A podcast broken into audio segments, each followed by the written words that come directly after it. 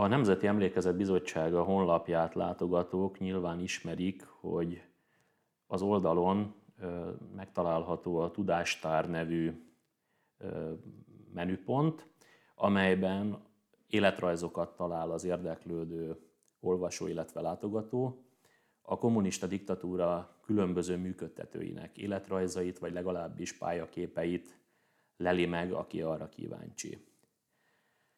Az egyik rész csoportja ennek a tudástárnak az egykori állampárt, tehát 1948-ig a Magyar Kommunista Párt, majd a Magyar Dolgozók Pártja, 1956 után pedig a Magyar Szocialista Munkáspárt vezető testületeinek tagjait öleli fel. Erről szeretnék bővebben beszélni, az ezzel kapcsolatban jelenleg folyó munkákat röviden összefoglalni, jellemezni. A honlapot többször látogatók talán tudják is, 2015-ben jelentettük meg a pártvezetők legfelső körét ebben a életrajzgyűjteményben. Nagyságrendileg 120 politikai bizottsági, titkársági, illetve amikor az a testület létezett, szervezőbizottsági tagnak az életrajzával ismerkedhettek meg az érdeklődők ekkor. 2016-ban az 56-os emlékév kapcsán a Központi Bizottság 1956-62 közötti tagjai, nagyságrendileg 65 személy életrajza került még fel a tudástárnak-e menüpontjába. Tudjuk, hogy senki sem csalhatatlan, tehát első körben, ez nyilván nem lesz meglepő, az akkor publikált életrajzoknak a javítása, frissítése, pontosítása zajlik, az azóta megjelent szakirodalom, illetve feltárt problémák, ellentmondások fényében. Ettől függetlenül pedig folytak az évek során további kutatások, újabb személyi körökre kiterjedő életrajzi adatgyűjtés, így nem sokkal a megjelenés előtt vagyunk, tehát már szerkesztés, illetve lektorálás alatt álló szövegekről beszélünk. A központi vezetőség, illetve központi bizottság, mondhatni a párt idézőjelben mondva parlamentje, 1944 és 89 közötti tagjairól. Ha nem számítjuk azokat, azt a 65 embert nagyságrendileg, akik már fenn vannak, illetve azt a 111 néhányat, akik a még szűkebb pártvezetésnek is tagjai voltak valamikor, akkor itt is elmondható, hogy itt újabb 300 ember életrajzának a bemutatásáról lesz szó. Ugyan nem ennyire előre haladott a munka, de a központi bizottságban funkciót nem viselt pártközponti osztályvezetők, a párt legfőbb fegyelmi szervének, a Központi Ellenőrző Bizottságnak tagjai, a legfőbb pénzügyi ellenőrző testület, a Központi Revíziós Bizottság tagjai, illetve az egyel a pártközpont alatti szint, tehát a megyei, illetve megyei jogú pártbizottságok első titkáraira kiterjedően folyik jelenleg a kutatás, illetve az életrajzok megírása. Bízunk benne, hogy mindennek következtében, akár már a jövő évben nagyságrendet tekintve 750 pártfunkcionárius életrajza áll majd az érdeklődők rendelkezésére, tanulmányozhatják, vizsgálhatják őket, akár szakmabeliekről, akár laikusokról legyen szó annak tisztázása után, hogy kikről is mutatunk be életrajzokat ebben a gyűjteményben, érdemes arról is szót ejteni, hogy ezek milyen formában fognak megjelenni, ez ugyanis eltér attól, amit eddig megszokhattak a honlap látogatói. A szószoros értelmében vett életrajz gyűjtemény helyett egy sokkal inkább az adatbázis irányába nyitó megoldás az, amin jelenleg dolgozunk, vagy dolgoznak a kollégák. Ennek vannak a mostani megjelenési formához, amely alapvetően a szövegek bemutatására épül, vannak előnyei és vannak hátrányai. Hátrányai vannak szerintem kevesebben, ezért talán azzal érdemes kezdeni. De a legfőbb hátrány, amit én érzek, az az, hogy ugye minden ember életútja egyedi, egy adatbázis pedig szükségképpen bizonyos homogenizációt hoz magával. Ezt úgy próbáljuk áthidalni, hogy ugyan adatbázis lesz ez formailag, de ennek a súlypontja továbbra is a szöveges rész lesz, tehát nem egy rövid, nem pontokba szedett életrajz, hanem nagyjából egy-két A4-es gépelt oldal terjedelmű szövegeket tessék elképzelni, amelyekben folyamatában látszik az adott személy élete, és amennyire tudjuk, igyekszünk a különböző fogalmakat, testületneveket, amelyek felmerülnek, magyarázni is. Ennek a fényében azt hiszem, hogy vállalható, hogy az adatbázis, mint megjelenési forma mellett tettük le a voksot, hiszen ez a forma lehetővé teszi a honlap olvasói, látogatói számára, hogy az egyes személyek életútján túl más összekapcsolóbb jellegű vizsgálatokat is végezhessenek az ábrázolt személyi körre vonatkozóan. Mit értek ez alatt? Amennyiben kiemelünk és az adatbázisban kutathatóvá, lekereshetővé, lekérhetővé teszünk különböző funkciókat, lehetővé tesszük a honlapolvasói látogatói számára, hogy például egy adott időpontra, mondjuk 1956. október 23-ára leszűkíthetik a keresést, és mindenkire megnézhetik, hogy akkor éppen milyen funkciót viseltek, mely testületnek voltak a tagjai. Vagy akit adott esetben az érdekel, hogy kiállt a pártközpont agitációs és propaganda osztálya élén a kezdettől végig, akkor arra is rákereshet külön. Nem folytatom, ez tovább részletezhető, Jelenleg ott, tud, ott tartunk, azt tudjuk elvégezni, hogy azokra a funkciókra, amelyekről ez az adatbázis elsődlegesen szól, tehát a pártban betöltött központi, vagy legalábbis megyei funkciókra lehet rákeresni, azokra, azokkal kapcsolatban lehet majd különböző műveleteket végezni. Ezt tudjuk, hogy nem jelent teljes körűséget, de pillanatnyilag itt tartunk, ezeket a funkciókat tudjuk jó lelkiismerettel, hézagmentesen bemutatni az érdeklődőknek. Milyen problémák merültek fel eddigi munka során? Említettem itt a hézagmentességet, mint gondot, ahhoz természetesen először szükséges, hogy egy adott funkció betöltőit hézagmentesen föl tudjuk egymás után sorolni, és talán már itt kezdődnek a problémák. Nem szeretnék hosszan mély fejtegetésekbe belemenni, de legyen elég itt annyi, hogy az 50-es évek első felét például a Rákosi korszak legsötétebb éveit egy elképesztően összecsapott személyzeti politika jellemezte.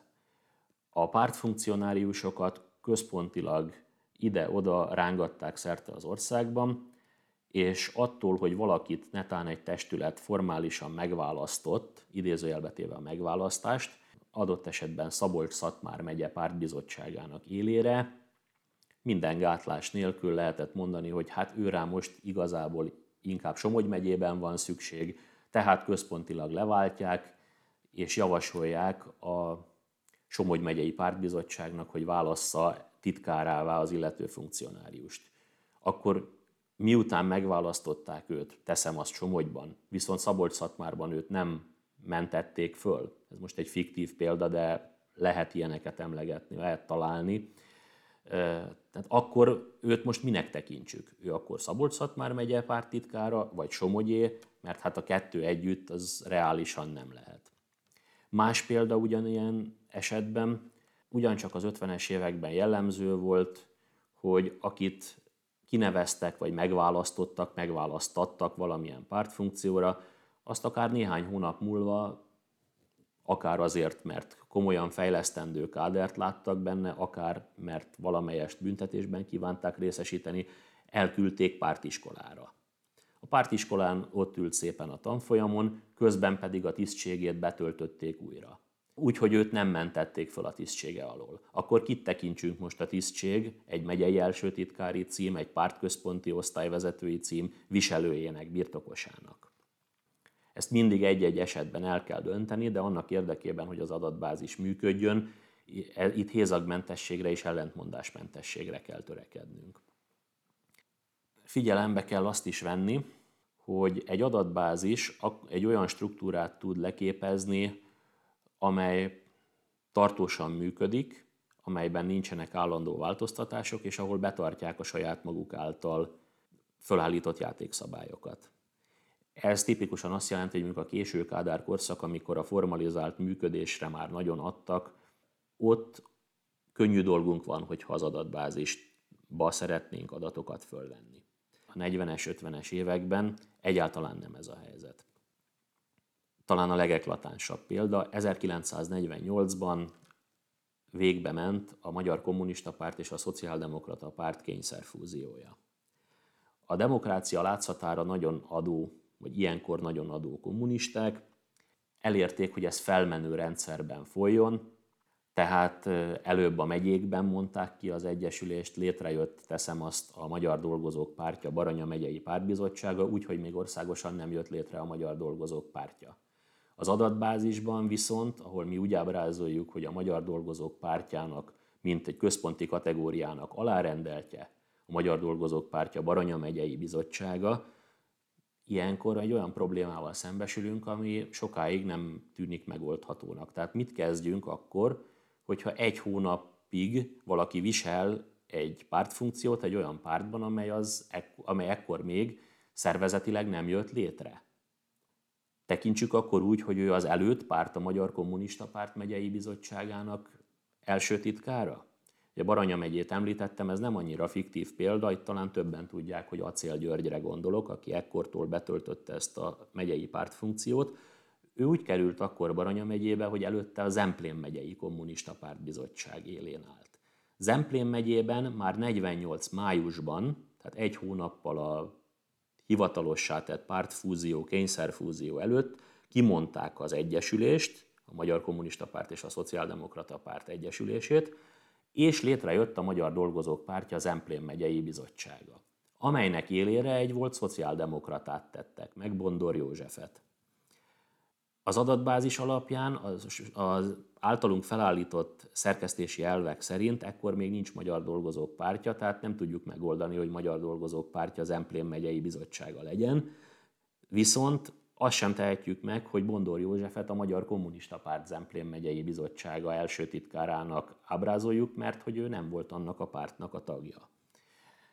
Ez lehet informatikai probléma, de szakprobléma, amit, amit meg kell oldani és itt tartunk jelenleg, hogy a dilemma fölvetődött, még egyelőre a megoldás az várat magára, de igyekszünk olyan megoldást találni, amely mind a kereshetőséget segíti, mind szakmailag rendben van.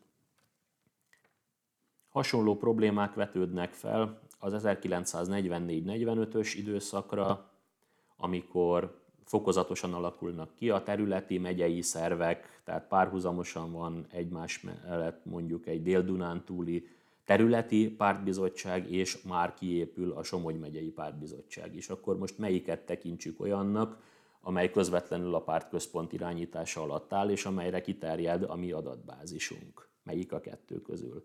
Ezt is mindig adott esetre kell vizsgálni, sajnos nem tudunk olyan megoldást mutatni, amely, ami minden esetben alkalmazható lenne. 1956. november hasonló, amikor összeomlik a forradalom alatt a párt, ami vagy azt jelenti, hogy a regionális szinten teljesen szétmegy a, a pártszervezet, vagy úgy, hogy valamilyen a szervezeti szabályzat által nem ismert módon intézőbizottságként, vagy szervező testületként, vagy nem tudom miként működik ideiglenesen tovább. Akkor ezt most minek tekintsük, milyen néven illessük, lehet sorolni. Ugyanilyen problémáink vannak a 89-es évben, amikor valóban alulról kezdeményezett folyamatok eredményeképpen olyan testületek jönnek létre megyei szinten, amiket nem ismer a szervezeti szabályzat az MSZMP-ben. 1989. júliusban például Zala megyében már választmányt hoznak létre, nem megyei pártbizottságot, nem végrehajtó bizottságot, hanem egy olyan testületet, amely addig még nem is létezett párton belül. Ez a rövid ismertető talán elég annak illusztrálására, hogy egy még le nem zárt munkában a kutatási nehézségek mellett a bemutatásnak is milyen nehézségei vannak, és miken kell keresztül menni annak érdekében, hogy egy koherens és könnyen használható adattár álljon az érdeklődő kollégák, szakmabeliek és laikusok, a széles közönség rendelkezésére. Bízunk benne, mindezek ellenére, amiket én elmondtam, hogy a jövő évben már egyre többen minden érdeklődő, aki erre kíváncsi, az meg tudja vizsgálni, hogy mire jutottunk, és várjuk mindenkinek az értékelését, hogy szerinte hogyan sikerült megoldani a munkát, hogyan sikerült elvégezni mindazt, amit itt az évek során ez a szerzői kollektíva elvállalt.